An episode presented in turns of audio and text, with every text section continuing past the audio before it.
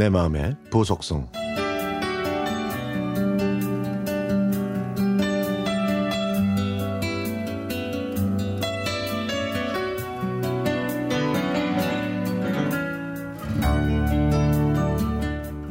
(1949년) 경북 예천의 예쁜 아가씨와 훤칠한 총각이 백년 가약을 맺었습니다.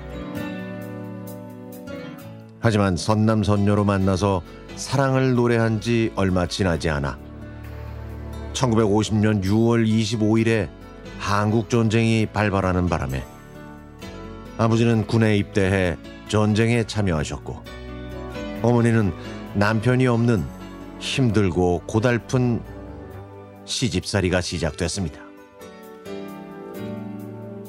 어머니는 새벽부터 신우이 출근을 뒷바라지하면서 집안의 살림을 꾸리셨는데요. 어머니가 결혼하신 해에 막내 신우이가 태어났고 없는 살림에 절약하시면서 집안의 살림을 맡으셨지만 고추장 한 번 마음껏 먹지 못하고 숨죽이며 시집살이의 가혹함을 운명으로 받아들이셨습니다. 어머니는 그렇게 그 힘든 시간을 버티셨습니다. 어머니는 그리운 남편을 생각하면서 눈물을 흘리셨고 그래서 붓글씨로 종이 포대를 책 표지 삼아 종이에 사모곡과 사랑가 이별가의 가사를 글로 많이 남기셨습니다. 저는 어머니의 손길이 남아있는 뜨개질과 옷 그리고 글씨들을 지금까지 보물처럼 보관하고 있습니다. 그래서 어머니가 보고 싶을 때마다 그것들을 꺼내보면서 어머니를 그리워합니다. 시어머니께 무조건 순종하는 것이 미덕이었던 그 시절. 어머니의 고달픔은 더 깊어만 갔을 겁니다.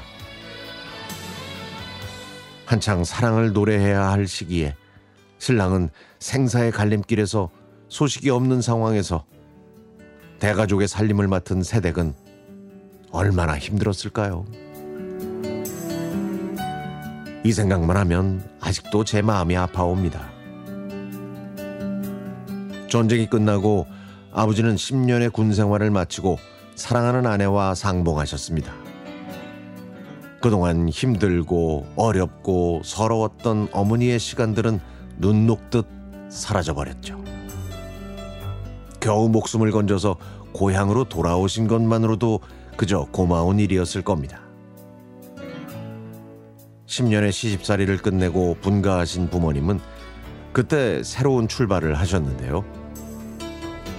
당시 아버지께서는 트럭 운전을 하셨습니다. 트럭 운전을 하시면서 월급의 3분의 2를 저축하셨습니다.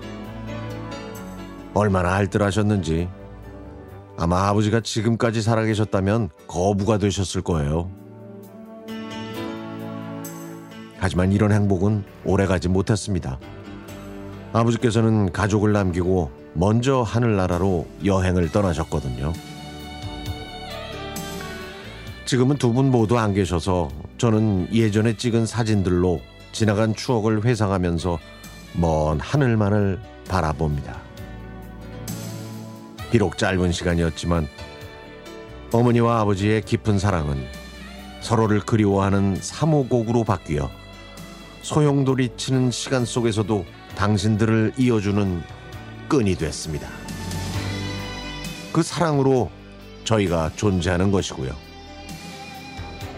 지금은 제가 그 절절한 사랑의 노래를 다시 부르면서 사모곡의 긴 여운 속으로 걸어 들어갑니다.